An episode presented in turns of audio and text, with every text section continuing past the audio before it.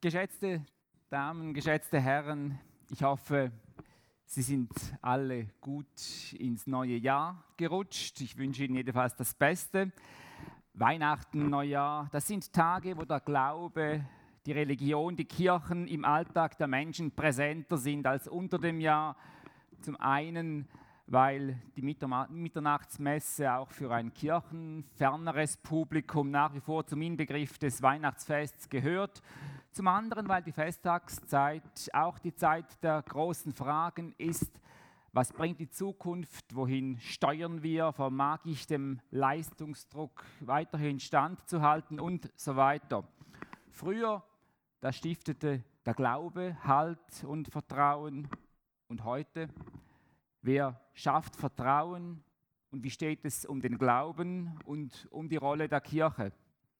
Darüber möchte ich mit unseren Gästen sprechen heute Abend. Es sind zwei Kirchenmänner und für beide ist 2019 ein besonderes Jahr.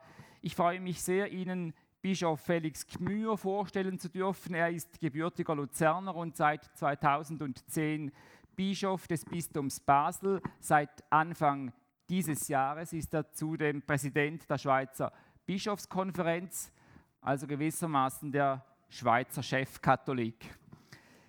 Ebenso freue ich mich, Ihnen Pfarrer Christoph Siegrist vorstellen zu dürfen. Seit 15 Jahren ist er Pfarrer am Großmünster hier in Zürich, also an jener Kirche, wo vor exakt 500 Jahren am 1.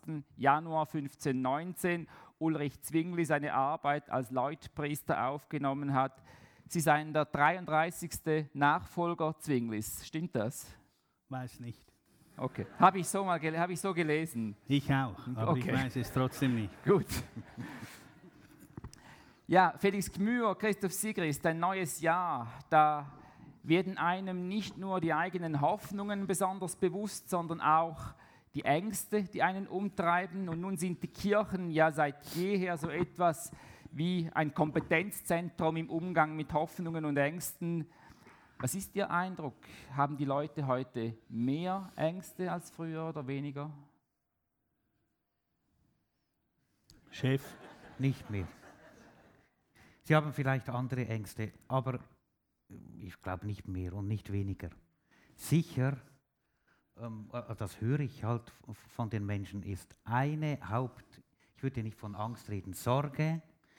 Wie ist es mit meiner Beziehung? Wie geht es mit meiner Familie? Mit mir da drin oder mit, mit den Kindern zum Beispiel oder mit den Eltern? Und das kommt hoch, sage ich mal, an Weihnachten, weil da oftmals die Familien zusammen sind das glaube ich ist immer noch die, wie entwickle ich mich, wie bin ich in dieser Welt, ist immer noch eine, eine Hauptsorge und das ist ja, das ist ja nichts Schlechtes. Ja, da sind wir ja ökumenisch unterwegs. Also äh, ich glaube in der Tat, dass ich bin jetzt ja selber 55, damit alle auch wissen, wie alt ich bin und dass ich schon 30 Jahre im Pfarramt bin. Und ich glaube nicht, dass sich potenziert die Angst heutzutage äh, vergrößert hat. Also ich habe fast das Gefühl, beim Jahr 2000, wo ich in St. Gallen war, da hat es noch viel mehr gesponnen als, als jetzt heute. Was ich feststelle, ist aber das. Und das ist vielleicht bei, bei dir ja auch so in Solothurn oder so. Das ist ja nicht kirchlich jetzt unterschieden. Die globalen Weltbezüge, spielen viel mehr in die biografischen Angstausdrücke dadurch, dass sie alle viel mehr wissen über das, was da in der Welt geschieht, als vor 30 Jahren. Und das wiederum wirkt sich wie ein Antreiber aus, sodass Menschen mir in der Seelsorge dann vor Weihnachten sagen, ja, Herr Pfarrer, äh, es ist schon schwierig bei mir, aber was meinen Sie gerade zum Beispiel äh, die ganze AV-Geschichte oder die ganze Geschichte mit der Sozialhilfebezügergeschichte, all das Politische, was bei uns ja auch spielt und das hier von der Zeitung her auch bespielt, all das spielt in die private, persönliche Situation hinein, wenn man auf Weihnachten zugeht. Das meine ich festzustellen, aber das ist subjektiv von mir her. Jetzt sagen Sie beide eben Ängste ja, aber nicht mehr andere Ängste.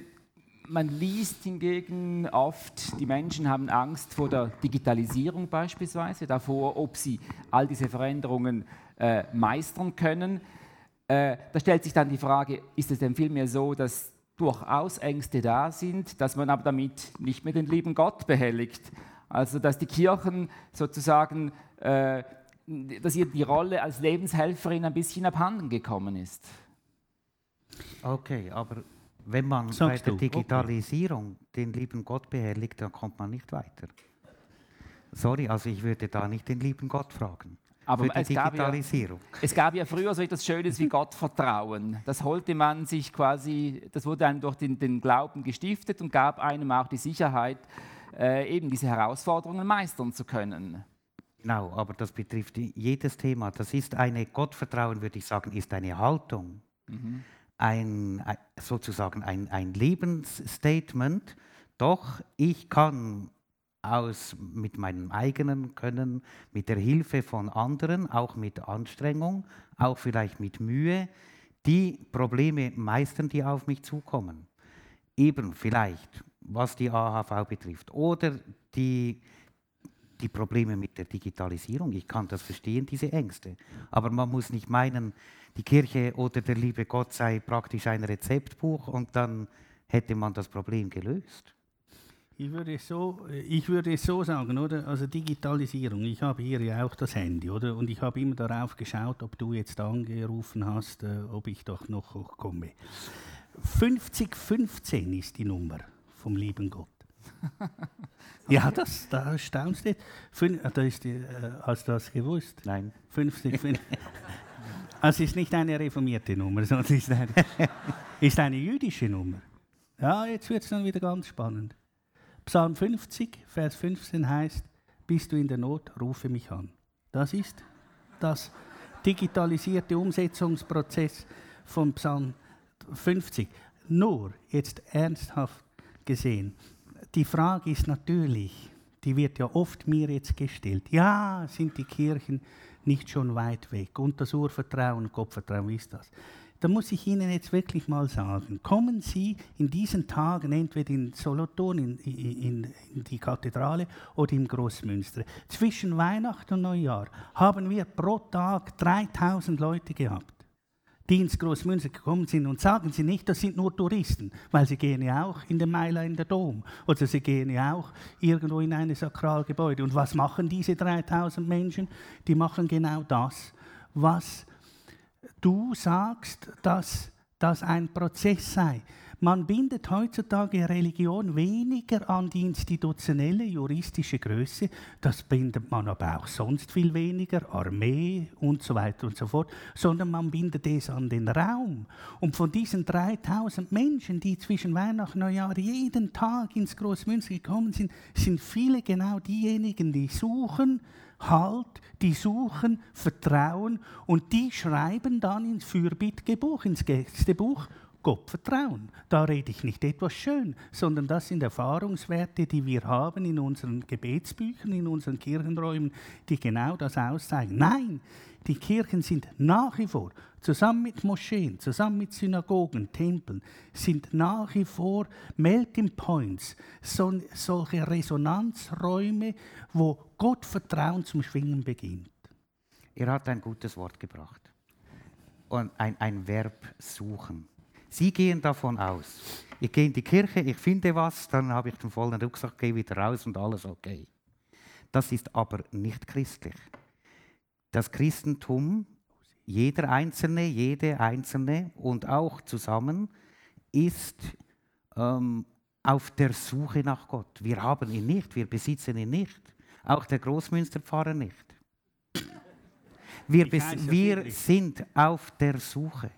Jede und jeder ist auf der Suche. Und wir bieten Zeit und Raum und Atmosphäre und intellektuelle Auseinandersetzung für jene, die es wollen, um in dieser Suche selber vorwärts zu kommen. Aber wenn ich Sie richtig verstehe, dann sagen Sie mir jetzt, äh, ich darf von der Kirche nichts erwarten, ich muss selber suchen. Umgekehrt könnte man fragen, dass die Kirchen oft leer sind. Nicht zwischen Weihnachten und Neujahr, aber sonst oftmals am Sonntag. Ähm, könnte ja auch damit zu tun haben, dass die Kirchen den Menschen nicht jene Angebote machen, nicht jene Bedürfnisse befriedigen, die sie befriedigt haben möchten. Dass sie dürfen von der Kirche ganz viel erwarten, nämlich, dass sie nicht alleine suchen müssen, dass jemand ihnen an die Hand geht, dass ihnen jemand zuhört, dass ihnen jemand vielleicht Wege aufzeigt oder sie zu lieben Leuten führt, der oder die ihnen Wege aufzeichnen, in ihrer Suche selber vorwärts zu kommen. Kirche, Kirche heißt auch, dass ich an Heiligabend zwischen sechs und zehn, wo Sie, wir sind ja auf der Sie, Ding, wo Sie dann bei der Familie sind, ich bei den Obdachlosen bin. Das hat zu tun mit Kirche und deshalb herzlichen Dank für die Kirchensteuern, die Sie zahlen für uns.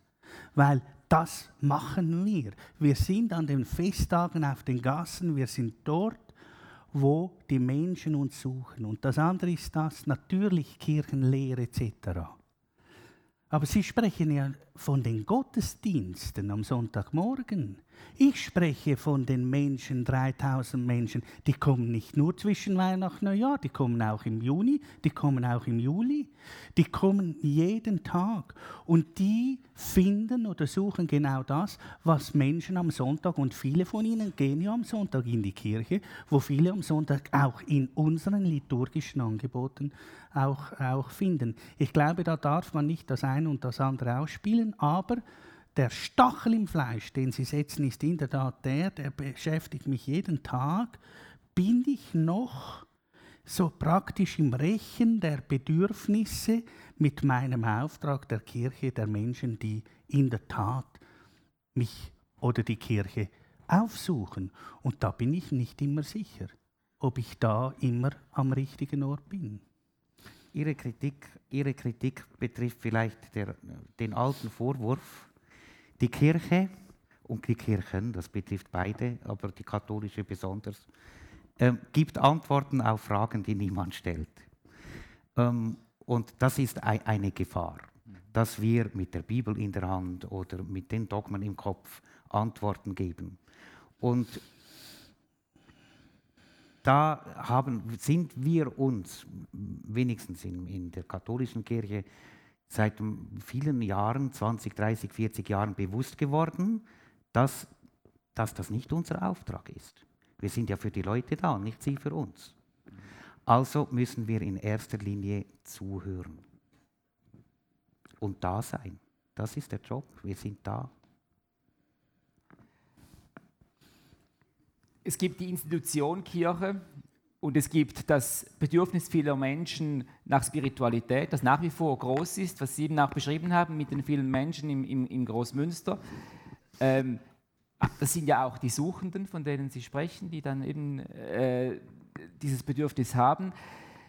Liegt man dann falsch mit, der, mit dem Eindruck, dass früher Institution und quasi der spirituelle Rahmen als Einheit wahrgenommen worden sind und dass heute diese beiden Bereiche nicht mehr zusammen gedacht werden, dass die Menschen zwar den, den, den, den spirituellen Rahmen möchten, aber zur Institution Kirche eigentlich mit der wenig am Hut haben. Das finde ich eine gute Beobachtung. Entschuldigung, ne? aber das, das ist eine, deshalb eine gute Beobachtung, weil Sie bei Ihrem Medium dasselbe machen, äh, erfahren auch. Vor 30 Jahren bin ich Tagesanzeiger, Leser gewesen, morgen um 7 Uhr.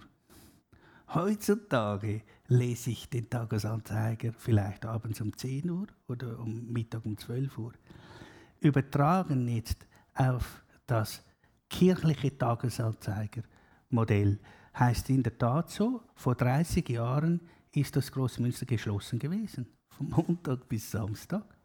Und nur der Sigrist hat den Schlüssel gehabt und wenn sie fünf Franken bezahlt haben, haben sie am Montag in den Turm hinaufgekommen. Heutzutage ist es so, dass sieben Tage jeden Tag die Kirche offen ist und die Zugänge zu den religiösen Fragen, die früher konzentriert, eindeutig kirchlich am Sonntag um 10 Uhr gewesen ist, die sind diversitätsmäßig. Also ich nenne das immer eine spirituelle Biodiversität. Die sind wirklich hinübergegangen und so hat, haben die individualisierenden Tendenzen natürlich auch bei uns Einzug ge gehalten. Ich empfinde das überhaupt nicht als schwierig oder als schlimm oder gut. Das sind unsere Trends und unsere äh, Entwicklungen. Die Deutungshoheit, die, die früher die Kirchen hatten, zusammen mit der Regierung, ähm, es gibt ja noch nicht so lange wirklich demokratische Verhältnisse in der Schweiz, seit etwa 150, knapp 200 Jahren. Diese Deutungshoheit hat sie als Institution verloren. Und in anderen Ländern war das schon immer so. Was jetzt die katholische Kirche betrifft und auch was die reformierte oder die evangelischen Kirchen betreffen, das war einfach hier in Mitteleuropa so, dass wir Deutungshoheit hatten. Ähm, die Diversifizierung oder die, die, die verschiedenen Bedürfnisse, ähm, die sind halt ein Ausdruck der Zeit und das ist weder gut noch schlecht, das ist einfach so. Und darauf haben wir uns einzulassen. Aber du bist in Luzern. Ich selber finde es so, ich finde es sogar Oder? gut, dass es diversifizierte Bedürfnisse gibt. Das macht das Ganze spannend. Darf ich dich nochmals fragen, weil dich als Zürcher interessiert, du als Luzerner. Hast du denn das so erlebt noch in deiner Jugend, dieses engmaschige Verhältnis von Deutungshoheit zwischen Regierung, Luzerner Regierung und dem Bistum oder der katholischen Kirche? Hast du das so jetzt noch erlebt in der Erfahrung? Oder, oder wie hast du das erlebt? Nein, ich habe das nicht erlebt. Also Deutungshoheit. Was Als Kind haben dem? Eltern Deutungshoheit mhm. und, und nicht die Kirche. Aber jetzt gesellschaftlich, was meinst du mit dieser Deutungshoheit dann? Dass es sozusagen einen gewissen Wertekanon gab mhm. und einen gewissen Verhaltenskodex mhm. und der wurde mehr oder weniger von einer Mehrheit der Bevölkerung geteilt. Und das ist heute nicht mehr so. Und schau, in Zürich ist das auch so. In Zürich ist das genau gleich. Denk nur an ja. das Konkubinatsverbot. Oh. Vor fünf, das, das war, ist dir in Erinnerung. Vor 50 geblieben. Jahren war das noch verboten, verboten in Zürich. Ja, das ja, kann ja. sich heute gar niemand mehr vorstellen. Das ist erstaunlich, dass dir das bleibt. Also das habe ich fast vergessen. aber, aber nein, du hast natürlich recht, oder? In Zürich, ich denke nicht an das Konkubinat. Das ist äh, wirklich schon, äh, obwohl meine Eltern waren da noch, noch da drin äh, in dieser Diskussion. Aber was ich meine ist das, ich kam dahin 2002 und dann gab es die große Verfassungsreform bei uns in Zürich, die große Religionserneuerung. Und das ist in der Tat in meiner kurzen Zeit schon passiert. Die Deutungshoheit, nehmen wir den Religionsunterricht, die Deutungshoheit über Religion hat bis 2003, 2004 die Kirchen gehabt in der Schule. Nicht mehr der Fall. Heutzutage hat die Deutungshoheit, was religiöse Bildung über Religionen ist, der Staat mit dem Auftrag der Bildungsdirektion. Und wir sind befreit als katholische, reformierte, jüdische oder muslimische Gemeinden, die Kinder, die dann wollen, hineinzuführen in die religiöse Praxis. Ich finde, das ist ein Zukunftsmodell, das ist abgekupft in Deutschland und überall, was wir in Zürich jetzt seit zehn Jahren haben. Das finde ich, das geht in das hinein, was du sagst mit dieser, äh, mit dieser Deutungshoheit, die heutzutage der Staat wieder neu regeln muss mit den verschiedenen Gesellschaften, äh, religiösen Gemeinschaften. Wer hat das von Zürich abgekupfert? Ich will einfach Deutschland. sagen, Zürich ist ja gut, aber ihr habt das nicht erfunden. Das gibt es in anderen Ländern schon viel länger. Ich bin froh, dass Luzern immer wieder Zürich korrigiert ist, schon vor 500 Jahren gewesen, als ihr den Zwingli-Helm gehabt habt. Aber ich kann sagen, der Zwingli-Helm ist auch Fake News. Aber von daher äh, haben gut. wir ein enges Verhältnis. Jetzt, jetzt bin ich doch ein bisschen noch Spielverderber. Sie sagen, äh, wenn jetzt ein bisschen zugespitzt formuliert, äh, es ist der Lauf der Zeit. Ein, äh, die, die, Kirchen haben mal eine Deutungshoheit gehabt, die haben sie nicht mehr. Das ist auch gut so. Ähm, äh, aber dass heute eben sich die Rolle der Kirchen ein bisschen, äh, wie soll ich sagen, marginalisiert hat, das ist halt eine, ein, ein Ausdruck der Zeit. Ist es, denn, ist es denn ein falscher Eindruck, wenn man, wenn man das Gefühl hat, die Kirchen sind ein bisschen in einem Negativnarrativ? Also äh, man, man, man liest von den Missbrauchsfällen, die umstrittenen Moralvorstellungen, die leeren Kirchen, das Dogmatische. Äh, warum gelingt es denn nicht, äh, diesem Negativ-Image etwas Positives, einen positiven Gegenentwurf entgegenzusetzen, dass, dass man in der, in, der, in der Öffentlichkeit den Eindruck hat, doch, da, da ist was Positives im Gang und nicht, und nicht dieses Negativbild äh, besteht. Ähm, ich habe nicht gesagt, es sei gut so, wie Sie behauptet haben.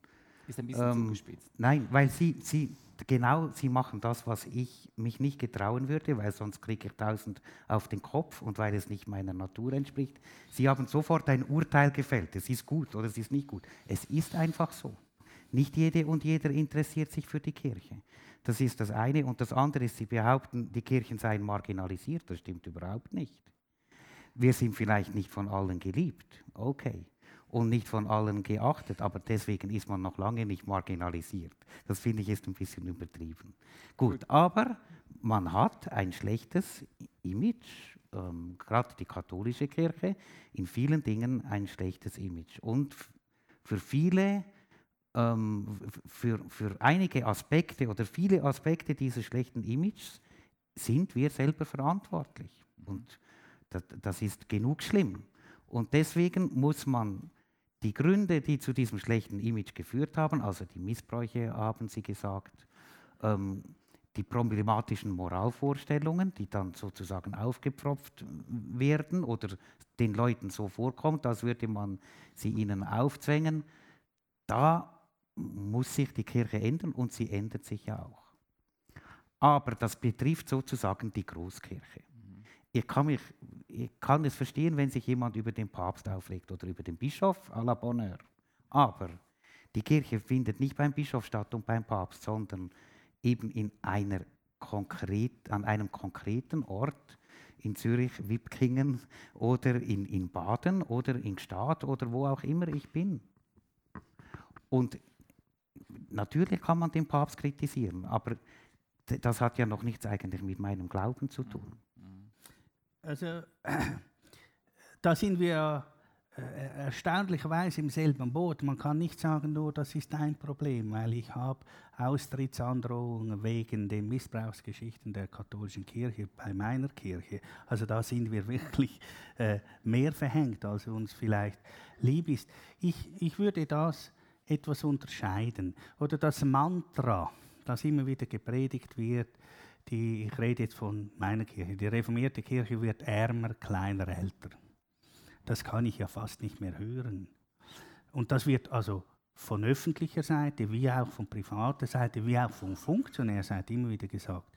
Weil dahinter steht, was soll ich sagen, eine Form von Kirche sein, nämlich die Mitgliedschaftskirche, die juristische Größe. Dort habe ich in der Tat gelernt vor 50 Jahren, dass wir Mehrheit gewesen sind in Zürich. Ich habe erst in den letzten 15 Jahren den Zürcher Katholizismus sehr nahe kennengelernt. Vorher war das für mich gar kein Thema. Jüdische Freunde schon. Ich muss lernen, dass ich da Minderheit bin. Wir haben in der Tat, haben wir in Zürich nur noch 81.000 Mitglieder. Wir haben jetzt aber natürlich einen Trick gemacht. Durch das, dass wir jetzt alles fusioniert haben, sind wir wieder die größte Kirchgemeinde Europas. Also du siehst, wir Zürcher machen das, was wir können. Aber auf der anderen Seite, und jetzt kommt nochmals eine Zahl, auf der anderen Seite stimmt dieses Mantra nicht. Wenn wir zum Beispiel die Abstimmung der Unternehmenssteuer für soziale, diakonische und kulturelle Leistungen der Kirchen anschauen in Zürich, die ja weit über, äh, behaften Sie mich nicht, mit 70 Prozent oder so gewesen, kann Sie nicht sagen, das sei Minderheit.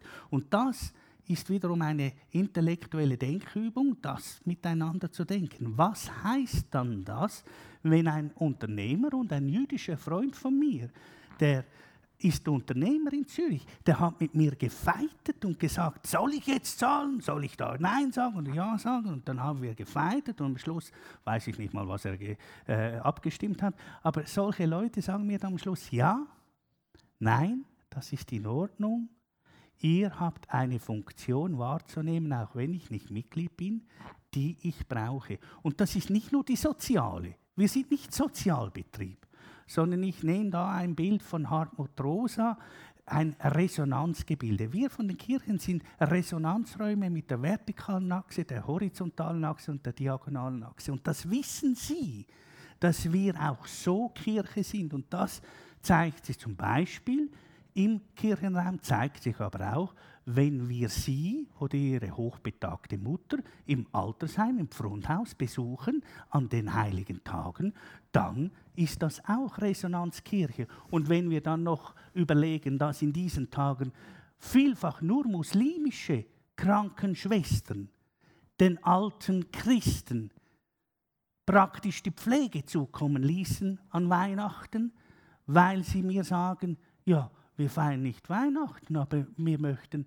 dass ihr Weihnachten feiert, dann gibt es also eine sehr ethische, religiöse Konnotation von dem, was sie sagen, dass wir hier auch interreligiös plötzlich im Partnerschafter sind, wo ich vor 30 Jahren nie gedacht hätte, dass wir hier partnerschaftlich miteinander unterwegs sind. Ich bin, ein, ich bin einverstanden, außer am Anfang. Ähm, was habe ich da gesagt? Du hast, Du hast gesagt, es stimmt nicht, wir werden ärmer, ärmer ähm, was kleiner, kleiner älter, und älter. älter. Das ist das Mantra. Genau. Und ich würde sagen ferner. Mhm. Und ich, ich finde doch, das stimmt. Also, ob wir ärmer werden, weiß ich nicht. Das ist eigentlich, Geld ist für mich das kleinste Problem. Die Kirchgemeinden haben meistens noch ziemlich viel Geld. Aber wir werden kleiner und wir werden älter es gab schon Messen, wo ich praktisch der Jüngste war. Und ich bin immerhin auch schon über 50. ähm, und wir, aber wir werden ferner. Das heißt, ich finde, wir haben schon ein Problem. Ich bin mit allem einverstanden. Das Problem ist, wie können sich die Jüngeren, und ich habe jede Woche mit 30, 40 Jüngeren zu tun, das heißt unter 20, äh, wie, wie kann man denen das, was Christentum ist, irgendwie nahebringen, dass sie auch sich damit auseinandersetzen können und damit sie Ja sagen können oder Nein. Aber oftmals sind sie wirklich so fern, das ist für die alles Chinesisch oder kommt ihnen Spanisch vor, wie sie das immer sagen wollen. Das finde ich ist wirklich ein Problem. Das heißt, die, die Weitergabe des Glaubens und das heißt nicht aufzwingen, das heißt ähm, sozusagen Entscheidungsraum geben, ähm, da, damit die, die Jungen oder auch wenn sie dann älter werden, ja oder nein ähm, dazu sagen können. Damit, aber die Grundlagen haben sie schon fast nicht mehr. Und das, finde ich, ist ein Problem. Das ist kein katholisches das ist, das, Problem. Das, das, ist, ein, das ist ein reformiertes Problem. Ja. Also manchmal, das Vaterunser können sie meistens noch oder das Unser Vater. Und dann hört es dann schon auf. Heiliger Geist ist alles irgendwie, keine Ahnung, gut.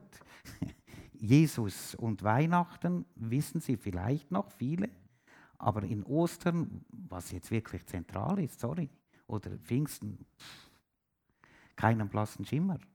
Ich will, ich, ich will einfach darauf aufmerksam machen, dass es nicht einfach nur gut ist ähm, diese, diese Öffnung, die gibt, ähm, die gibt uns eine neue Aufgabe aus. Wie gehen wir mit dieser neuen Situation um? Früher war es im Kanton Bern so, sie kamen auf die Welt, Kanton Bern, und waren automatisch reformiert, mhm. wenn sie nicht Einspruch erhoben haben. Gut. Ähm, aber heute ist man eben sozusagen automatisch im, in der freien Wildbahn oder auf dem großen Ozean.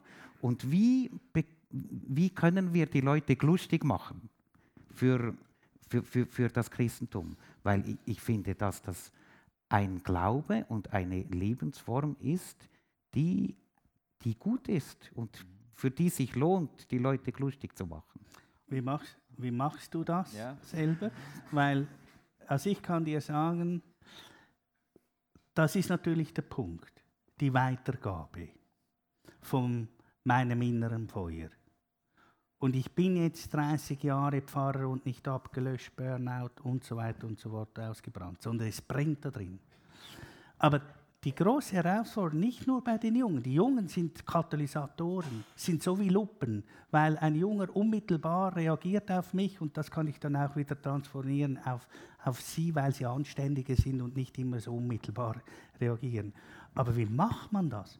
Und da habe ich wirklich eine Erfahrung gehabt, dass wenn ich in Stein-Dockenburg Pfarrer war, und da kam der Simon Ammann und der Nöldi Vorer und all die, die kamen zu mir. Deshalb sind sie jetzt. So. Aber und auch, gewinnen sie nicht mehr. Ja, genau. Aber die kamen, weil der Herr Pfarrer das gesagt hat. Und der Vater, der Christ, hat noch angelüht und gesagt, der Nöldi kommt der nicht, nein, der ist im Selu oben und so weiter und so fort.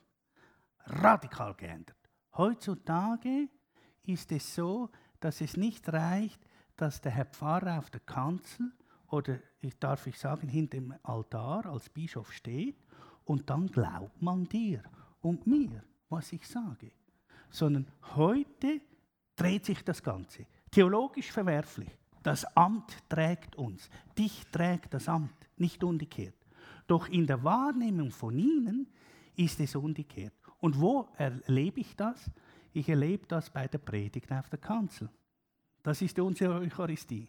Das ist so der, der Artikulus, äh, Stantibus. Und bei dieser Predigt erlebe ich Jungs, Konfirmanden, die sind so kritisch. Ich kann es Ihnen sagen, und wenn Sie den eigenen Sohn noch im Konfirmandenunterricht haben, dann heulen Sie nur noch, wenn dann die Rückmeldungen kommen.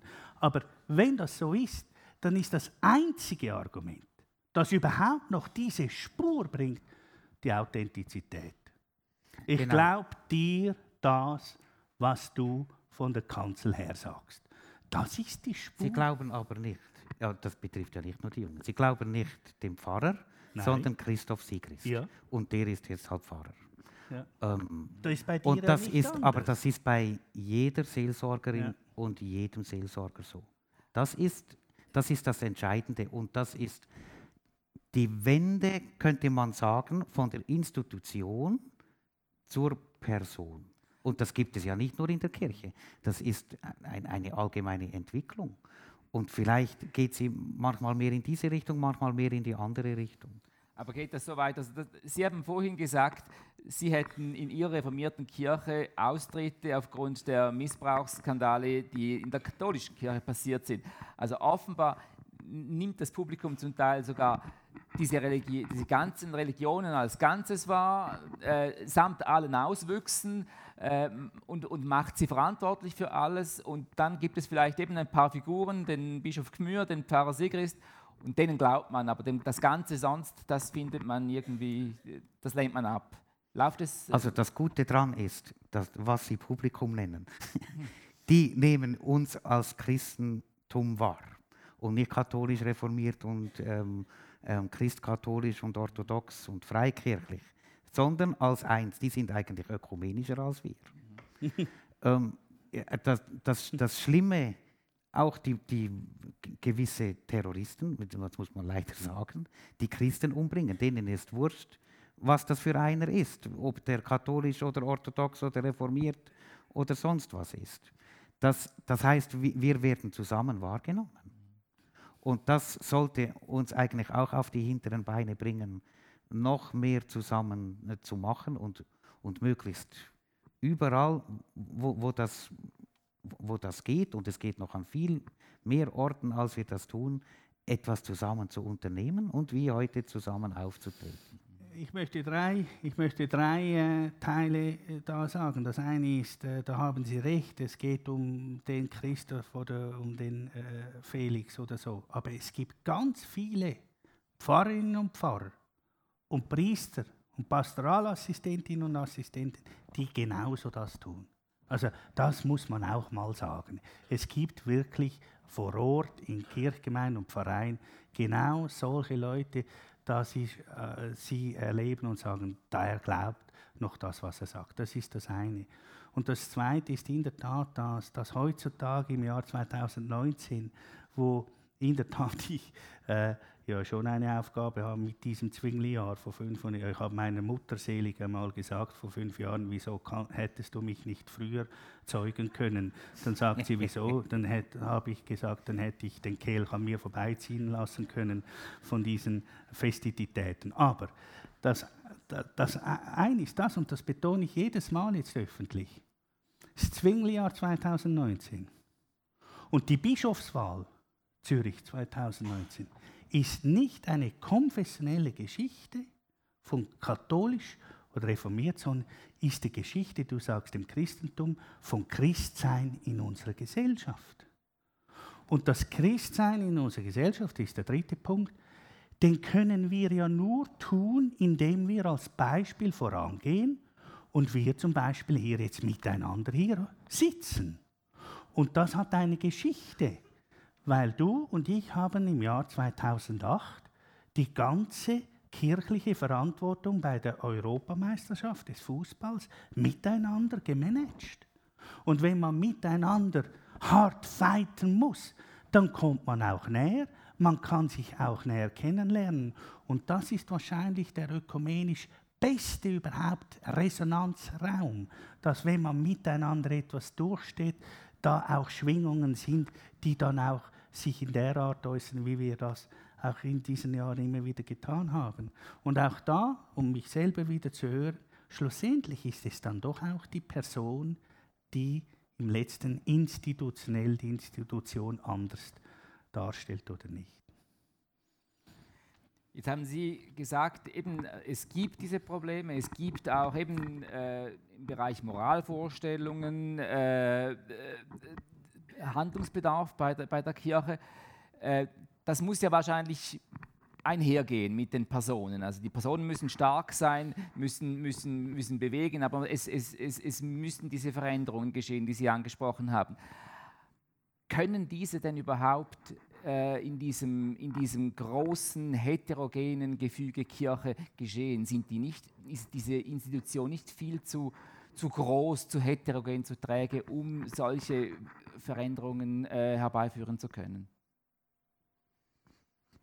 Es braucht einfach Zeit.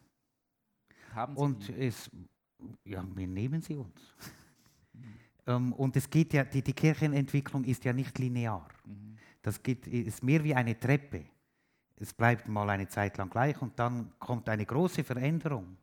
Für manche hier, für mich nicht, ich bin zu jung, war das Zweite Vatikanische Konzil wirklich eine Veränderung. Ähm, letztens hat mir ein Priester gesagt, als er mich gesehen hat, oh Madonna, vor 60 Jahren wäre der Bischof, wäre ich noch niedergekniet vor ihm und hätte ihm den Ring geküsst und es wäre alles ganz anders gewesen und irgendeiner hat da lateinisch vorne etwas gesagt, was niemand verstanden hat. Also es gibt schon Änderungen, aber es, es dauert. Ich, für mich dauert manches auch zu langsam, aber ich möchte jetzt nicht der weiten Welt den Vorwurf machen oder den Leuten in Rom. Denn ich, ich bin Schweizer, ich habe es letztens schon am Radio gesagt, ich bin Schweizer und sehe, wie manchmal nur über einen Fußgängerstreifen zehn Jahre gestritten wird und am Schluss gibt es eine Volksabstimmung und am Schluss bleibt alles gleich. Also wir sind da nichts besser. Und das Gute daran ist, die Kirche hat ein großes Dach. Und es sollen möglichst viele darunter Platz haben und man soll möglichst viele mitnehmen, eben niemanden ausschließen. Und das braucht Zeit. Und es braucht auch ähm, eine innere Großzügigkeit.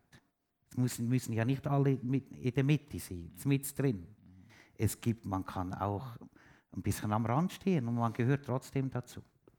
Also da, da könnte ich dir auch alles unterschreiben, aber jetzt, ich bin ja im selben Boot, aber kann man das jetzt nicht auch gegenbürsten? Also als Journalist würde ich jetzt dich und mich fragen, ist das nicht eine Ausflucht, oder? Also man braucht Zeit und so weiter. Also die Politiker reden immer dann von dem, ja, es braucht Zeit, wenn sie etwas nicht verändern wollen. Also Pauschalurteile wollen wir jetzt nicht haben, es stimmt natürlich alles nicht, aber man kann das auch so interpretieren und natürlich stimmt das mit der Zeit. Aber weißt du, ihr habt die Hierarchie und wir haben die Bürokratie. Und was mich rasend macht, wirklich rasend, ist, wenn wir einen heißen Herdöpfel haben, dann, dann werfen wir den in die Bürokratiemaschine Kirche, Institution und am Schluss kommt nicht mal ein Pommes frites raus. Und das finde ich, find ich echt nicht Sünde wider den Heiligen Geist. Aber ich glaube in der Tat, da können wir besser machen, auch institutionell, dass wir das, der Moloch-Bürokratie nicht als Vorwand gebrauchen, um Veränderungen, die anstehen, um die wirklich dann auch umzusetzen. Aber das ist, das ist kein Vorwand. Sorry. Mein Vorgänger hat mhm. schon vor 20 Jahren angeregt, arbeitet zusammen in den Dörfern, in den Städten. Ihr habt jetzt fusioniert zu einer Monsterkirchgemeinde. Ihr habt das, das vor 20 Jahren angeregt und manche sind heute noch nicht so weit. Der Bischof würde, wenn ich könnte, würde ich morgen schon alles ändern. Aber ich mache es nicht, weil eben ich möchte alle mitnehmen. Das heißt, es ist nicht einfach die Hierarchie langsam und, die, und das Volk oder das Publikum, wie Sie sagen, ist schnell. Da gibt es überall alles. Nehmen, sagen wir es konkret, Ihr, Ihr, Kollege da hat immerhin den Zölibat und die, die, die, die Frauen als, als Priester, da sind, da sind Sie voraus. Wie lange dauert es noch, bis Sie da gleichziehen? Ich weiß nicht, es nicht. Es braucht Zeit. Ja, ich, ich, ich sage, ich kann nicht in die Zukunft blicken. Aber es kann sehr schnell gehen. Es kann aber auch sehr langsam gehen. Jetzt bitte ich Sie aber mit Ihrem O auch die Ernsthaftigkeit sagen. Und da kenne ich wirklich dem Felix noch etwas anderes vielleicht wie Sie. Ich nehme dir das wirklich ab. Und ich bitte Sie, das Vertrauen auch aufgrund der Erfahrung, die du selber auch machst, x-mal nicht, mal wegzuschieben und wirklich zu sagen, es kann schnell laufen. Ich möchte zwei Erfahrungen weitergeben. Zwingli hat vier Jahre gebraucht, um das ganze Waff umzuwälzen. Nie da gewesen. Die Berliner Mauer ist 1989 so durchgefallen, wo wir überhaupt nicht gewusst haben, was es ist. Das heißt, ich bin sehr vertrauenswürdig, dass all die Fragen, die Sie jetzt haben gegenüber deiner Institution und die Fragen, die wir gegenüber meiner Institution haben, dass das plötzlich wirklich eine Änderung geben kann. Schauen Sie, ich, stehe, ich sitze hier, weil das auch nicht nur meine Hoffnung ist, sondern an dem halte ich mich auch. Das ist Reich Gottes, finde ich jetzt theologisch im Horizont. Also wenn ich nicht diesen Horizont hätte, dann wäre ich wirklich nur noch ein bürokratischer Funktionär. Und das hasse ich wie der Teufel, das Weihwasser. Das, das ist für mich keine, keine, wirklich keine Vision. Und von daher bin ich auch sehr zuversichtlich, auch in unserer Kirche. Oder die Kirche hat in der 2000-jährigen Geschichte immer so zwei Brennpunkte einer Ellipse. Du hast Charisma und du hast Institution. Und einige von Ihnen wissen, dass Ernst Sieber und ich, wir miteinander eine Geschichte gehabt haben. In den besten Jahren, in den 80er Jahren, ging ich mal zu Ernst und sagte, du Ernst, du könntest eigentlich so eine Kielen auftun, wie der Billy Graham in Amerika. Da sagte er, Christoph, ich bleibe Pfarrer der reformierten Kirche. Und der Kirchenrat, der Bischof, den schüttle ich jeden Tag. Aber das ist reformierte Kirche. Und da sehen Sie in Nukleus dieses Miteinander von charismatischen Blubberblasen, die es braucht. Die hat es auch in der katholischen Kirche, in der christkatholischen Kirche. Diese blubbernden Blasen, die braucht.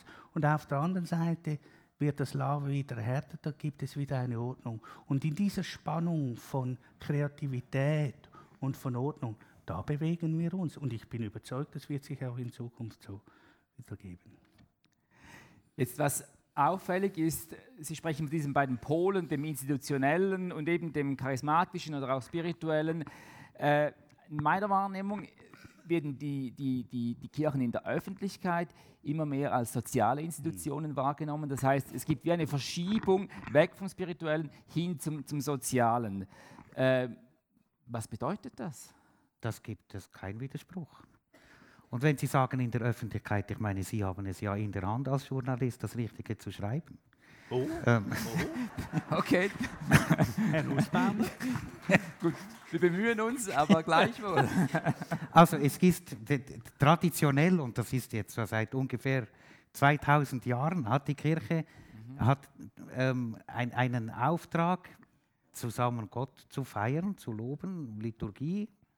Eines, den Glauben zu bezeugen und das dritte, sich um die zu kümmern, um die sich niemand kümmert. Das ist ein Grundauftrag. das ist ein Grundauftrag, das gehört dazu. Mhm. Das heißt, sich derer Menschen anzunehmen, die vergessen gehen, die untergehen, die weggeschoben werden. Aber früher war doch die Diakonie sozusagen ganz selbstverständlich. Man hat sich, man hat sich um die Bildung, um, das, um die Pflege, um die, die Kinderbetreuung gekümmert. Heute werden die Kirchen explizit als für ihr soziales Engagement geschätzt. Man, man, man, man benennt das explizit und es ist viel zentraler in der, in der Bedeutung. Oder liege ich da falsch? Weil die Gesellschaft gemerkt hat, dass früher das vor allem Frauen gemacht haben, gratis und franco, oder Einwandererinnen, auch meistens Frauen, und ausgenützt wurden. Und heute wird das ja nicht überall, aber an manchen Orten ähm, sind das jetzt ähm, bezahlte be bezahlte Be Berufe, das ist gut. Und man schätzt es, man, man nimmt es wahr. Zum Beispiel die dargebotene Hand. Welche Nummer hat sie? 144. Nein, 144 ist, aber ist schon gut, wenn du 144 Das ist jetzt der konfessionelle Unterschied. 144, 143. 143. Die dargebotene Hand. Was ist das, kirchlich oder nicht? Doch, das ist kirchlich. Super. Ja, Danke vielmals. Da, da zahle ich dir den Dessert nachher noch. Super. Ähm, hast, haben Sie das gewusst? 143 ist eine diakonische, äh, ein, ein, eine Frucht einer diakonischen Bewegung, die im 19. Jahrhundert, 1800, in den 40er Jahren hier in Zürich begonnen hat mit der evangelischen Gesellschaft. Und daraus hat sich die dargebotene Hand entwickelt, daraus hat sich der theologische Verlag entwickelt, daraus hat sich das freie Gymnasium entwickelt, das Seminar Unterstraß etc. Das heißt, Ihre Beobachtung ist richtig. Heutzutage müssen wir von den Kirchen im Markt der sozialen Leistungen des Staates markieren, dass es von den Kirchen ist. Wieso? Weil dieser Markt sozial in der Tat plural geworden ist. Früher war es der Staat zusammen mit der pietistischen Erweckungsbewegung. Und wieso der Staat? Das ist Zürich jetzt wirklich speziell, weil Zwingli vor 500 Jahren gesagt hat, die Armut ist ein theologisches Problem. Gott ist nicht neutral wie die Schweiz, sondern parteiisch für die Obdachlosen. Aber die Lösung dieses Problems ist ein staatliches. Und er hat die ganze Verantwortung dem Staat durchgegeben. Und das ist bis heute, ist es bei uns im Kanton Zürich wirklich spürbar. Die Existenzsicherung, dass einer nach Bundesverfassung Artikel 12 hier nicht verhungert, wenn er die zwei Füße auf dem Boden der Schweiz hat, das ist die Aufgabe des Staates und nicht der Kirchen. Das heißt, die Kirchen müssen subsidiär zu dieser Existenzsicherung ihre diakonischen Felder haben und das kann ich Ihnen sagen, das ist ein Dilemma. Wenn ich eine Verantwortung übernehme, zum Beispiel einer Frau, die ich nenne jetzt das, gerade weil ich das vor Weihnachten gehabt habe, die von der AV lebt, die einen Sohn hat, der sie ausnimmt, die 40 Jahre Gewalt in der Ehe gehabt hat, nicht zum Zahnarzt geht, weil sie sich schämt, in die Sozialhilfe zu gehen, um Ergänzungsleistungen zu bekommen, weil man das nicht macht und ich ihr von den kirchlichen Spendgeldern diese Zahnarztrechnung äh, äh, äh, dann bezahle, dann mache ich zwar Diakonie, aber ich höhle die Verantwortung des Sozialstaates aus.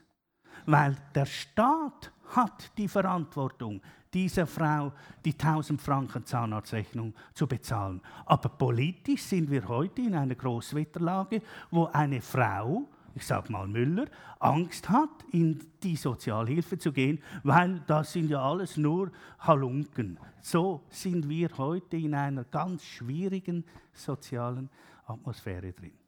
Was sich ändert, ja. ist, ähm, also, das Spitalwesen ist ja eine Erfindung der christlichen Kirche. Mhm.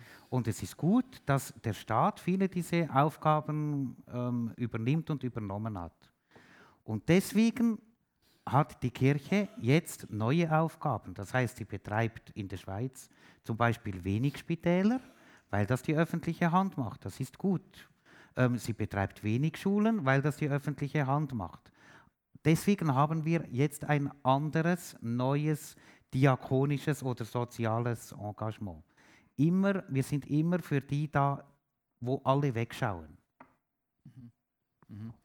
Für das ist, das ist unser Job und, das, und deswegen sind wir auch mühsam. Ich komme bei vielen Leuten als mühsam an, weil ich gesagt habe, wir haben hier zwei Flüchtlingsfamilien. Ich habe zwei Wohnungen. Ähm, die Büros können wir raustun. Die Leute sollen die Büros teilen. Und jetzt wohnen die da. Und ich habe subsidiär geholfen. Ich habe ja die nicht geholt, die waren da. Aber bevor sie auf der Straße sind und nichts haben und so nicht nur dem Staat, der Staat sind ja wir alle, der Öffentlichkeit zeigen, wir haben eine Verantwortung für diese Menschen. So, wir machen uns angreifbar, aber Jesus wurde auch angegriffen, das ist normal. Davor sollten wir uns nicht scheuen, angegriffen zu werden. Darf ich schnell noch sagen, wegen dem Angreifen? Wir haben ja in Großmünster dasselbe gemacht. Bei uns ist seit zweieinhalb Jahren Flüchtlingsfamilien sind bei uns in der Kirche, im Kirchgemeindehaus. Hast du auch solche Angriffe erlebt wie ich?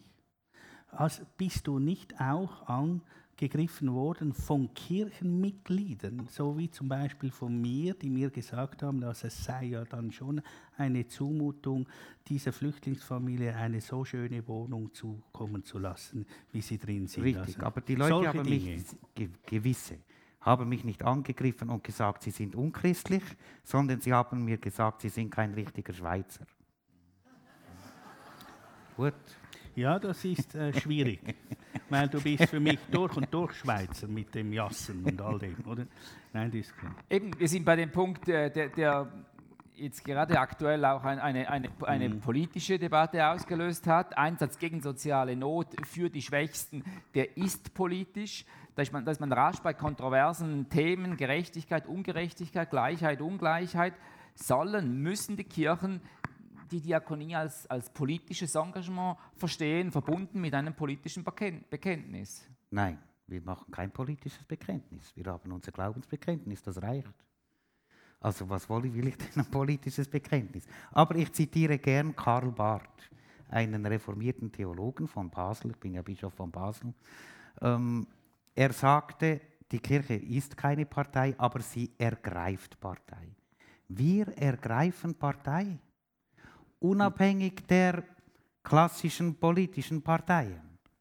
Egal rechts oder links oder was, wir ergreifen Partei für bestimmte Menschen in bestimmten Situationen oder ähm, Stichwort ähm, Umwelt für die Schöpfung, für die Schöpfung Gottes, für diese Welt. Und gerade die Jüngeren, die haben, wie ist mein Eindruck, keine Angst vor der Digitalisierung und vor diesen Geräten, aber die fragen sich schon, vielleicht nicht jeden Tag, aber grundsätzlich, wie ist das eigentlich mit dieser Welt, wenn der Ozean voll Plastik ist? Da ergreifen wir Partei und sagen nicht, Politik, ihr müsst es so machen oder so, sondern wir sagen, aber euer Job ist, dafür seid ihr Politiker und Politikerinnen, hier etwas zu unternehmen. Äh, wenn, wenn, du sagst, äh, äh Partei ergreifen, und ich bin ja schon froh, dass du Karl Barth wegen dem Basler ist und nicht wegen mir jetzt so nennst. Dann möchte ich dir aber einfach sagen, bei mir ist es so, das Glaubensbekenntnis kann nur politisch ausgelegt werden. Weil die Parteinahme, die du sagst, zugunsten des Schwächsten, die ist für uns Christen verbunden mit der Parteinahme Gottes zugunsten der Schwächsten. Psalm 82 etc. Wenn das aber so ist, zitiere ich also auch gerade nochmals Karl Barth, dann sagt der Karl Barth in seiner kirchlichen Dogmatik, dass die Gemeinden kein stummer Hund sein dürfen gegenüber der Gesellschaft, wenn es um diese Parteinahme geht. Und ich wehre mich dagegen, wenn Politiker meinen, sie müssen uns Kirchen sagen, dass wir nur Evangeliumsverkündigung und Glaubensbekenntnis in der Tat diskutieren können, aber politisch hätten wir wirklich zu schweigen. Das ist nicht christliche Tradition von 2000 Jahren und hat nichts zu tun mit der Schweiz. Ich würde noch, ich bin einverstanden, aber man darf nicht nur sagen, politisch, das Glaubensbekenntnis ist nicht nur politisch, ja, sondern ich würde stimmt, sagen, ja. es hat einen Öffentlichkeitscharakter. Ja. Es hat einen gesellschaftlichen Impact. Das kann, muss nicht nur politisch Nein. sein, das kann auch spirituell sein. Ähm, und hier lasse ich mir von niemandem das Maul zudrücken. Ich bin ja nicht in der Sakristei. Ich bin vielleicht eine Stunde pro Woche in der Sakristei. Ja, schon mehr. In der Sakristei. In der Sakristei. Ja. Die wollen, die gewisse ja. Leute, die, die haben die Tendenz. Ja. Sie wollen uns verbannen in die Sakristei, vielleicht sogar in die Kirche, aber das ist schon gefährlich, weil da sind wir ja mindestens halb öffentlich. Und sie wollen uns eine bestimmte Funktion zuschreiben. Du hast die Funktion, du kannst dich ein bisschen um die Armen kümmern, du sollst mit den Leuten beten, da machen sie nichts Dümmeres. Nein, wir haben einen viel größeren Auftrag. Und den bestimme ich und nicht die Politik. Es ist gut, sie geben uns ja Grenzen. Sie halten uns ja sowieso schon im Schach. In jedem Staat dieser Welt halten sie die Kirchen in Schach. Da habe ich auch nichts dagegen. Aber im Rahmen dieses Schachbretts, das mir zur Verfügung steht, sage ich, was ich finde. Ich muss es sagen als Bischof oder du als Pfarrer oder jede und jeder, die und der in der Seelsorge sind. Es geht ja vor allem, es geht ja vor allem um, um die Wort, das Wort von Amtsträgerinnen und Amtsträgern, was gewisse aufregt. Und natürlich sind wir nicht bequem, aber das ist nicht unser Job. Wir sind ja.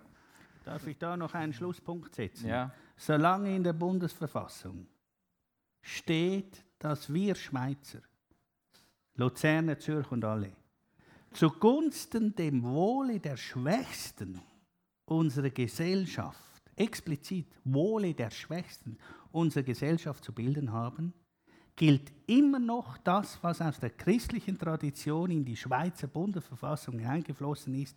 Die soziale Frage ist keine Frage der Barmherzigkeit, sondern der Gerechtigkeit. Und die Gerechtigkeit ist politisch auszuhandeln. Das ist unser Thema und da haben wir von den Kirchen her, meine ich, eine ganz wichtige Rolle. Und da bin ich manchmal, da, da mache ich dir jetzt nicht den Schmuss, sondern das finde ich wirklich in gewissen Themen wie Armut, wie Migration, seid auch ihr Bischöfe so fadenklar klar, dass ich sage, da, da können wir Reformierten ein Stück abschneiden. Also diese Klarheit in diesen sozialen Themen, da seid ihr fadenklar. Ich wünsche, dass ihr auch in den anderen Themen, die für euch heiß sind, dass ihr auch so klare Positionen dann habt. Es ist ja inter, inter, interessant, das ist, ich nehme an, hm. christliche Tradition. Der Maßstab, wie es unserem Land geht, unserer Gesellschaft, ist das Wohl der Schwachen. Mhm. Das Wohl des Volkes misst sich am Wohl der Schwachen. Und wenn die da niederliegen, dann liegt unser Land da nieder, sagt die Bundesverfassung. Mhm. Also es gibt da einen Reflex christlicher ähm, Überlegungen. Mhm. Sie haben eben die, die Verfassung zitiert. Äh, so gut schweizerisch ist es aber auch zu sagen, der Glaube ist Privatsache, es ist privat, äh, wie man glaubt, an was man glaubt. Es gibt auch die Glaubensfreiheit, die ja auch in der, in der Verfassung steht. Ähm, wie entgegnen Sie denn darauf? Also da müssen Sie ja dieses öffentliche äh, ähm, Engagement im Namen des Glaubens äh, vor diesem Privatanspruch rechtfertigen.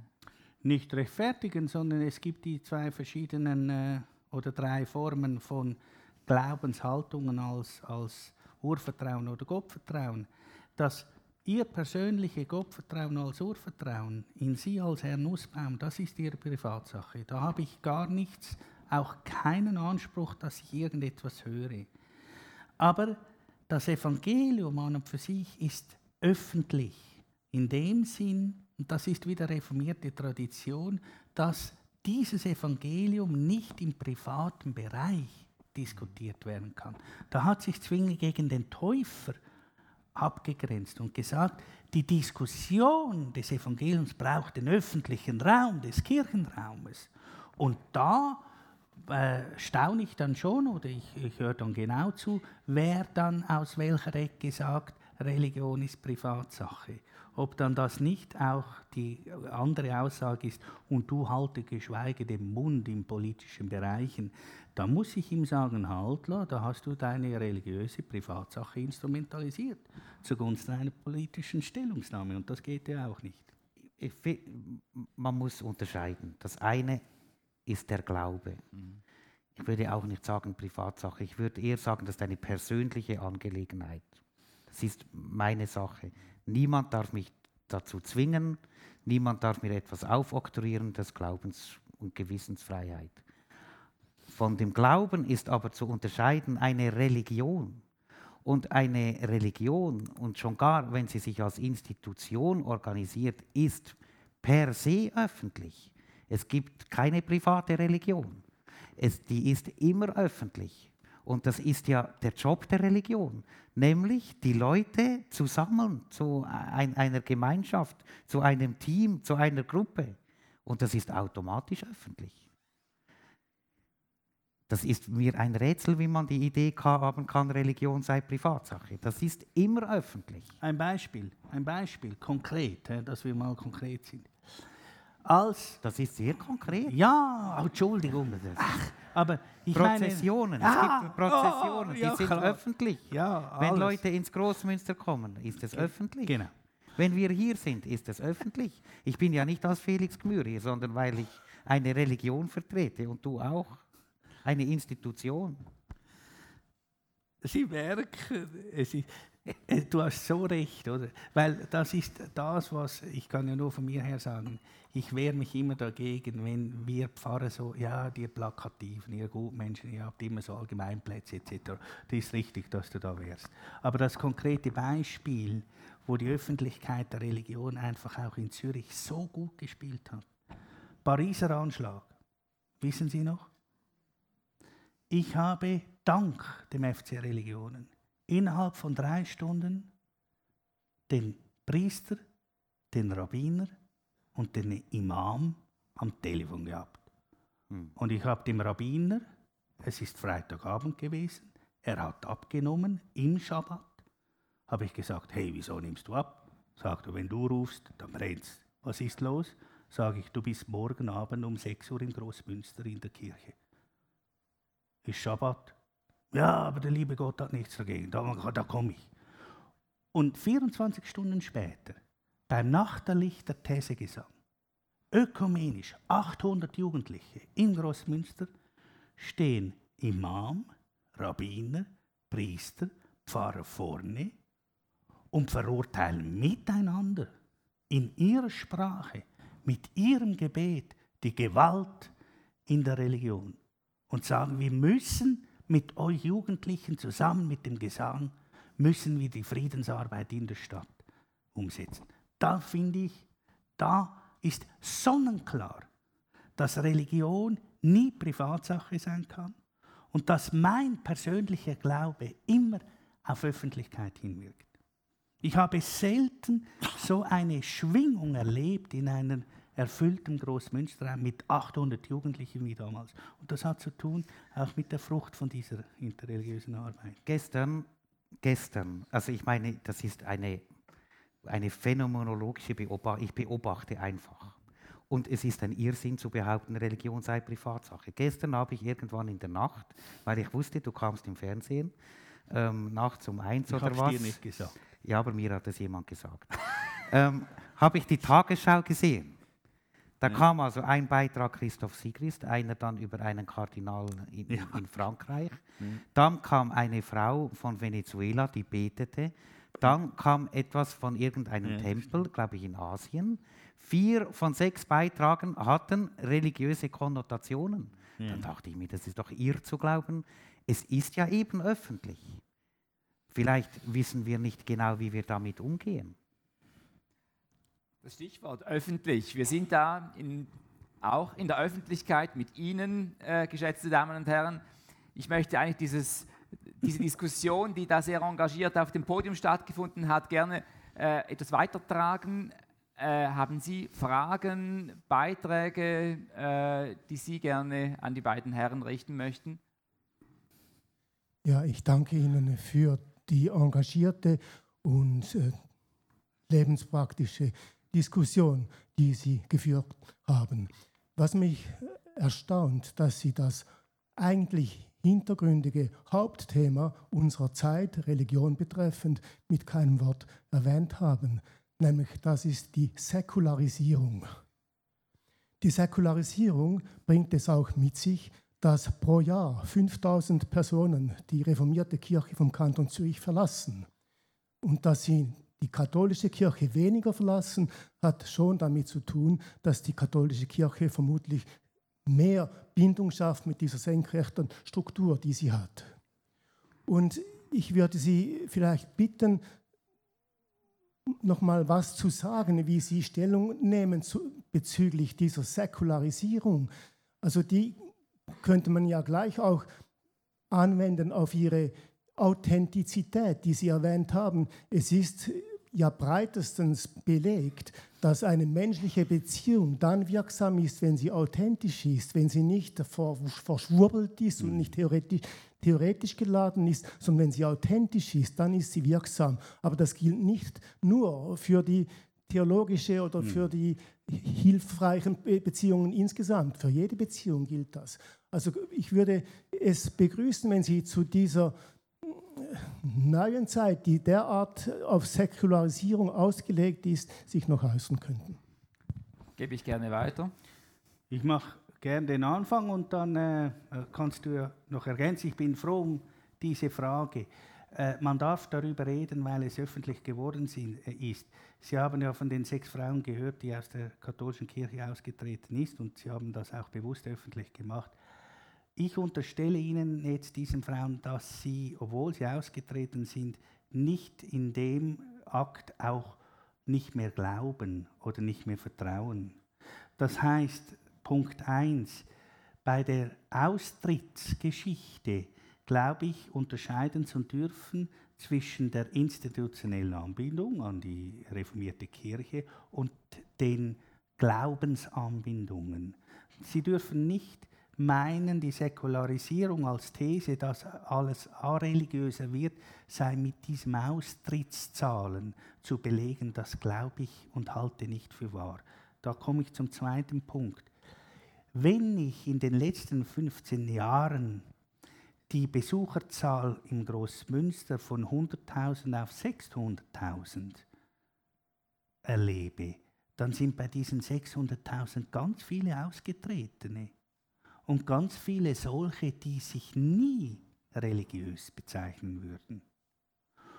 Und ich habe einen Freund als Banker, der macht statt Hammern und Pumpen und Fitness mit den Muskeln, geht er einmal in der Woche über Mittag ins Großmünster vor das Polkefenster und sagt mir nachher, ich fröne meiner atheistischen Spiritualität.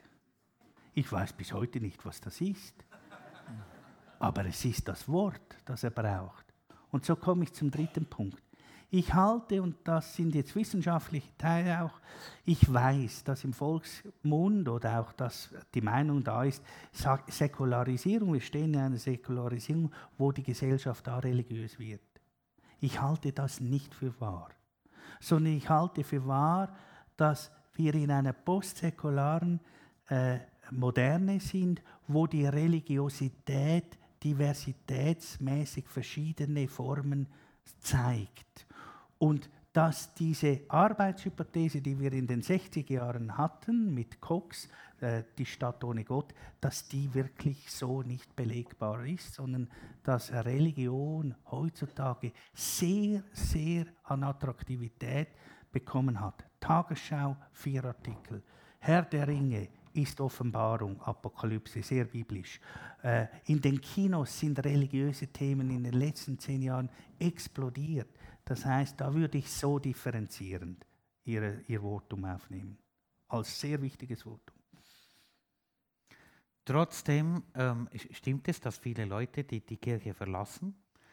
Und vielleicht ist es auch ein Ausdruck, nicht aller, aber auch einiger, dass sie mit unserer institutionalisierten Religion ähm, ein Problem haben.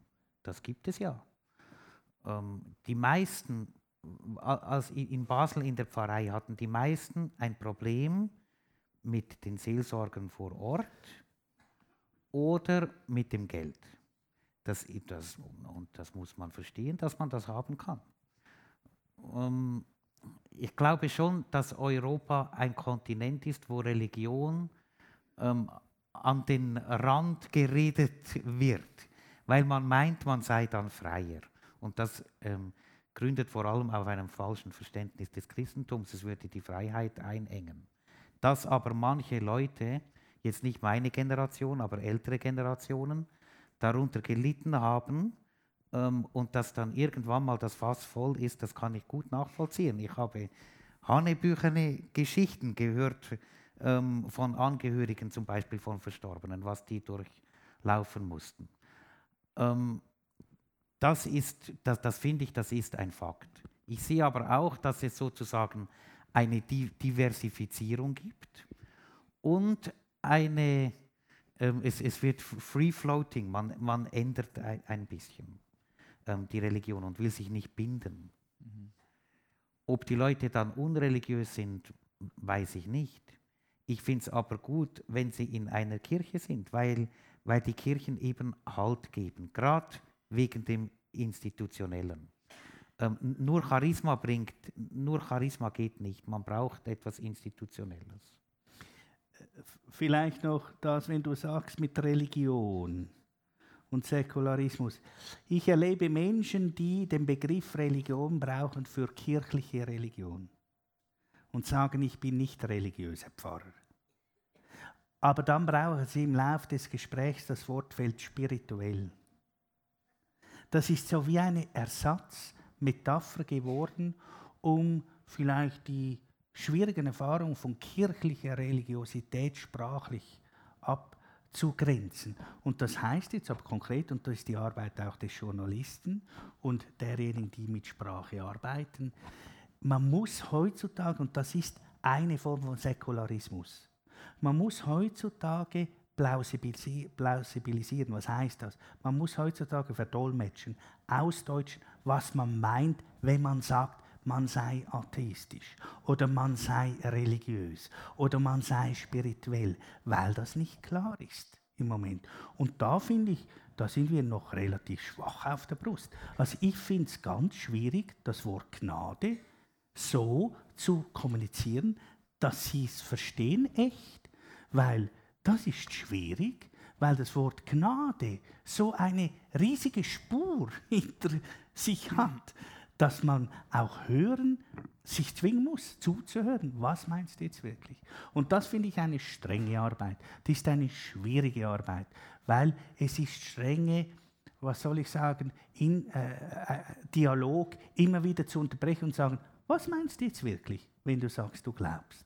Oder was meinst du wirklich, wenn du sagst, die Kirche ist blöd? Oder die Kirche soll nicht politisch sein? Das sind schwierige Prozesse. Gut, denn ja.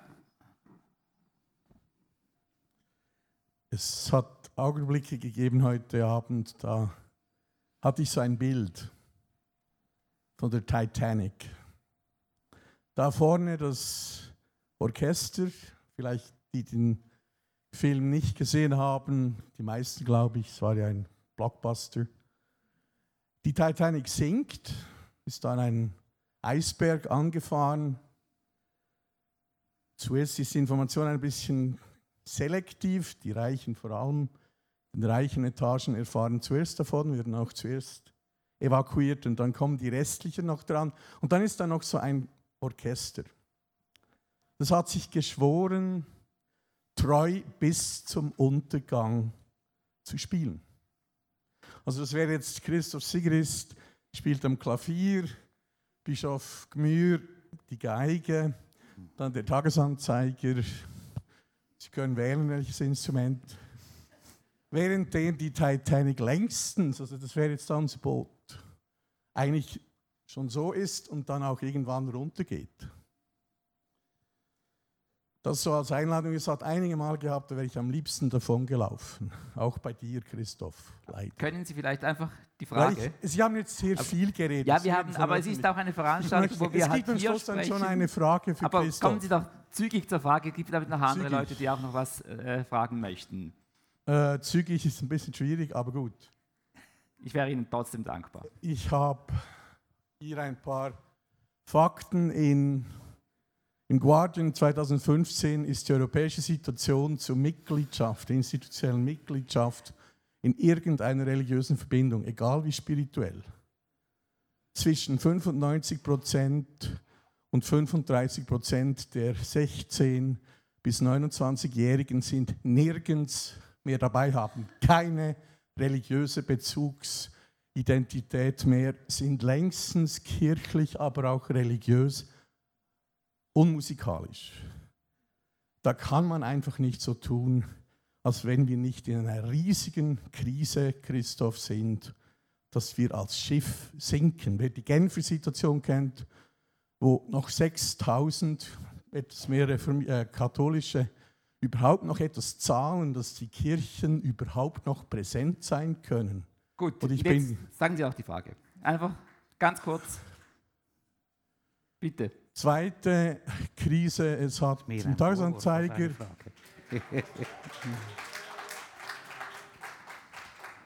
Es kommt schon noch die happige Frage. Kommt. Nein, fragen Sie bitte einfach eine Frage und dann ist gut. Bitte. Christoph wird dann aber rückfragen müssen. Also, eine Frage. Also, Christoph, was machst du, wenn ich in diesem Jahr in Großmünster als reformierter Pfarrer, der auf Sozialhilfe angewiesen ist mit seiner Frau, weil die Zürcher Landeskirche mich seit Jahren nebst anderen Pfarrern kaputt macht, nebst anderen Kantonalkirchen, die auch mitmachen. Was machst du, wenn ich irgendwann im Sommer oder vorher in einen Hungerstreik trete, wie in Lausanne, ein Pfarrkollege von mir, und darüber spreche, was die reformierten Kirchen in der Schweiz an Existenzen zerbrechen, Gut. kaputt machen. Und du weißt es schon seit Jahren, aber bist ein stummer Hund. Also, wie, gut, ich, dank, ich, danke Ihnen für Ihre Frage ich, äh, und gebe das Wort weiter.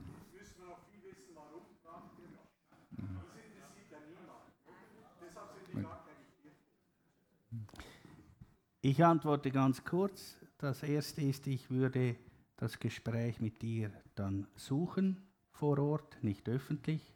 Und das zweite, das mit der Titanic, das ist leider ein Bild, das ich öfters wirklich auch in den Kirchen so sehe. Das kann ich äh, verändern in, in, zweierlei Hinsicht. Also wir haben jetzt in, in der Stadt Zürich ein Kirchenschiff versenkt, der Stadtverband, 150 Jahre aktiv. Und äh, wir sind jetzt ein Flügelboot geworden. Und das Flügelboot soll jetzt wirklich auch mal fahren über den Zürichsee. Und zum Zweiten, als Theologen wissen wir, dass all diese Titanics und Flügelboote und Kirchenschiffe ja nur Abbild sind vom eigentlichen Schiff der Kirche, wo Christus der Mast ist. Also das kann ich nur so sagen.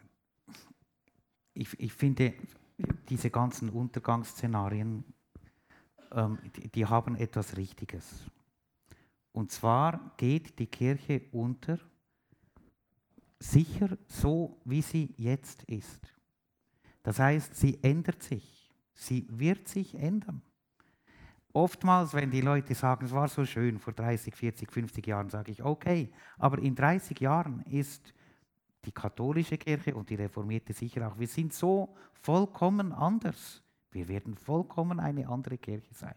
Und das war schon immer so. Nur meinen wir, die Kirche müsse so sein, wie sie vielleicht jetzt seit knapp 200 Jahren ist.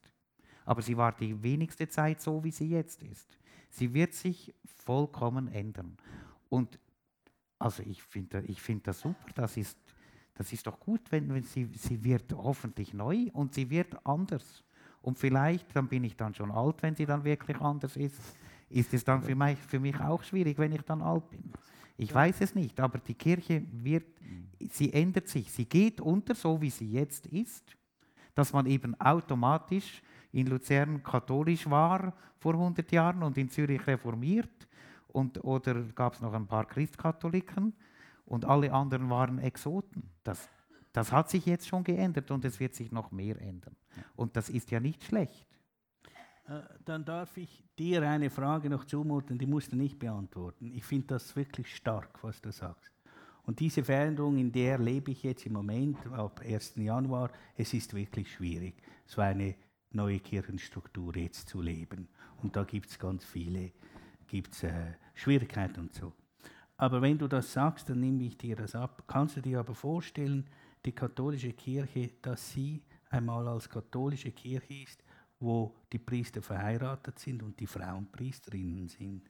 Kann man das? Kannst du dir das so jetzt in der in der Form, wie du sagst, wir sind in der Veränderung und du weißt auch, dass diese Veränderungen da sind. Kann man das so denken? Oder findest du jetzt das anmaßend auch von mir reformiert? Also ma, ma, natürlich kann man das denken, aber ich, ich, ich weiß eben weißt nicht. Auch in der Vorstellung. Ich, die, ich weiß eben nicht, ob wir richtig denken, wenn wir so mhm. denken. Weil mhm. wir nehmen ein Modell, das wir im Kopf haben, ja. Modell Pfarrer. Ja. Gut, und jetzt ist das ein zölibatärer Priester im Dorf. Das ist ja. das Modell. Aber die Dörfer gibt es ja schon gar nicht mehr so, wie die früher mal waren. Und dann tun wir es Frauen rein und Verheiratete und alles Mögliche. Wahrscheinlich muss man das denken mit der Veränderung dessen, was der Priester ist. Ja. Das heißt, de, der kann nicht so bleiben und, genau. und einfach, es gibt sozusagen mehr, mehr Leute, die das werden können, sondern es wird sich auch der Priester verändern. Mhm. Wie sich der Seelsorger und die Seelsorgerin haben sich in den letzten 50 Jahren auch sehr verändert. Und ein Pfarrer im Großmünster ist heute nicht mehr so wie vor 30 Jahren. Und, und nicht nur, weil du es bist. Und ich nehme den Ball wieder zurück, weißt du? Nein, da sind wir auch. Da möchte ich nicht einfach so, drei Finger sind zurück. Oder wir haben die Frauenordination, das wissen einige von Ihnen, vor 100 Jahren gehabt, hier am Großmünster mit äh, der Rosa Gutknecht. Und sie hat äh, dieses Jahr im August in, in Großmünster die erste Predigt gehalten, europäisch. Nur, es vergingen dann wie viele Jahrzehnte, bis mit Cathy Laroche die erste gewählte Pfarrerin am Großmünster war?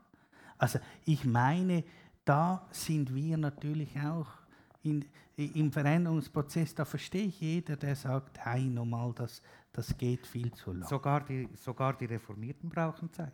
Sogar sie. Das finde ich jetzt ein sehr anmaßender Satz. Haben Sie alles gut? Ich möchte noch eine, eine Frage. Liegt noch eine Frage auf der Zunge irgendwo? Ja, bitte? Ich bin 33 Jahre alt und nachdem Sie ja so freundlich waren, auch Ihr Alter bekannt zu geben, kann ich sagen, Sie könnten eigentlich beide mein Vater sein. Ähm, ich bin Spitalseelsorgerin, katholisch und ähm, die Menschen und das Evangelium liegen mir wirklich persönlich sehr am Herzen. Und weil ich Sie beide auch schätze, habe ich mir gedacht, ähm, ich möchte mich sozusagen zur Verfügung stellen als Vertreterin der nächsten Generation, auch in der Kirche, und möchte Sie gern fragen, welchen väterlichen Rat würden Sie mir jeweils geben? Oha. Zwei väterliche Ratschläge sind gefragt. Also, auch da beginne ich, ich bin halt Zürcher, ich bin immer so schnell, aber da möchte ich jetzt aus dem hohlen Bauch Ihnen wirklich einfach äh, nicht einen väterlichen Rat, weil ich bin fast erschrocken, als Sie sagten 33 und ich, äh, ich sollte Ihr Vater sein, das ist ja unglaublich. Nein, als Kollege was sollst du machen? Offene Kirche St. Leonhard St. Gallen, Ökumene. Ganz schwierige Situation. Die Haldenkirche hat den Bischof Gaio von Paris eingeladen. Bischof Gaio wurde vor ein, von einem Jahr damals vom Papst ex, nicht exkommuniziert, das weißt du besser, aber in ein äh, von seinem Amt von, äh, ja, danke vielmals und auf Parthenia verwiesen die Kirche ragelvoll. Es dampfte. Katholische, Reformierte, wir hingen am Bischof Gaio an den Lippen. Dann hörte er mal auf. Dann sagte ein Pastoralassistent von St. Gallen in diese Stille hinein, aber Bischof, Ihnen wurde so viel Prügel und Holz in die Beine ge geworfen. Sie sind so gedemütigt worden. Sie haben so viel erlebt an Leid etc., können Sie nicht einen bischöflichen Rat uns geben? Wie sollen wir uns verhalten hier in der Schweiz? Und Sie können sich vorstellen, das war unglaublich dichte Energie. Da sagt er, ich kann es noch wörtlich übersetzt so sagen. Er sagt, meine Schwestern und Bösen, ihr müsst die Situation kehren. Was heißt das?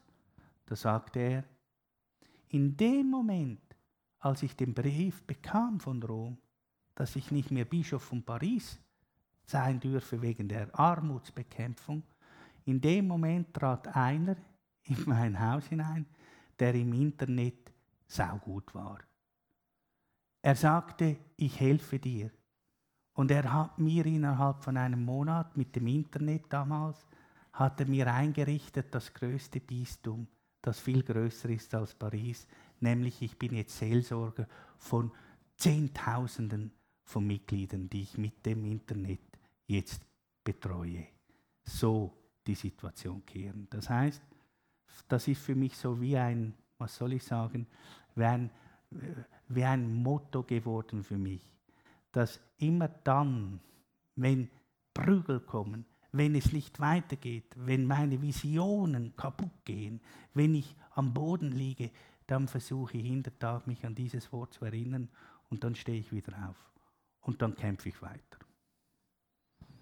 Aber sie hat ja gar nicht gesagt, sie hätte Prügel bekommen. Nein, aber der Bischof Gaio, ich habe ah. jetzt, ein väterliches Wort war das. Also ich glaube, Sie sind im Spital, haben Sie gesagt. Was, also ich, ich finde, das gilt überhaupt für jeden Seelsorger und jede Seelsorgerin. Das Wichtigste ist, dass man die Menschen, für, für die man da ist, dass man, dass man die, die gern hat und dass man, dass man für die da ist und für die Zeit hat.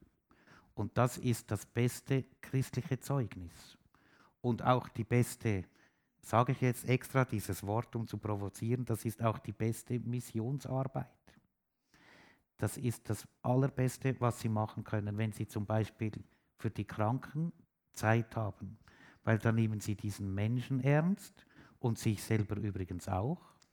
Und auch die Angehörigen und auch das Personal, die ganze Situation. Und ich glaube, das, das verändert etwas. Das, das beginnt etwas zu verändern. Und das ist auch, wenn man in einer Pfarrei oder Kirchgemeinde ist, so da sein ähm, und, und, den Leuten Zeit geben und sie, sie so nehmen, wie sie sind. Vielen Dank.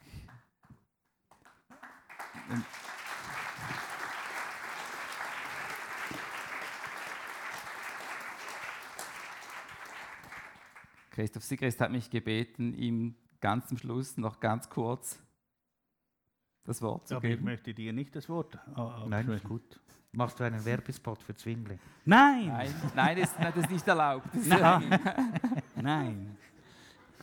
Ich möchte nur noch eine Antwort geben meiner Kollegin. Weil ich habe dich anders verstanden wie du. Aber äh, das ist ja gleich. Und auch für uns alle zusammen. Die Haltung, die wir auf 2019 hin ja jetzt eigentlich uns einüben können, ist zu vergleichen mit drei Fröschen, die in ein Butterfass gefallen sind. Der eine Frosch nennt sich selber sehr fromm, er faltet die Hände und sagt, mein lieber Gott, wenn du jetzt da doch bist, dann hilf mir doch jetzt. Wuff, und er sank jämmerlich. Der andere nannte sich atheistisch, sagte sich, oh Schicksal, und er, er sank fürchterlich. Der dritte Frosch, der sich weder irgendwie religiös noch atheistisch noch irgendwie bezeichnet, sagte auf gut Zürichdeutsch, Keibe, blöde Seich. Und hat angefangen zu strampeln, hat nicht gewusst, wieso und am Schluss ist er aus dem Butterfass rausgekumpelt. Darum strampeln wir weiter.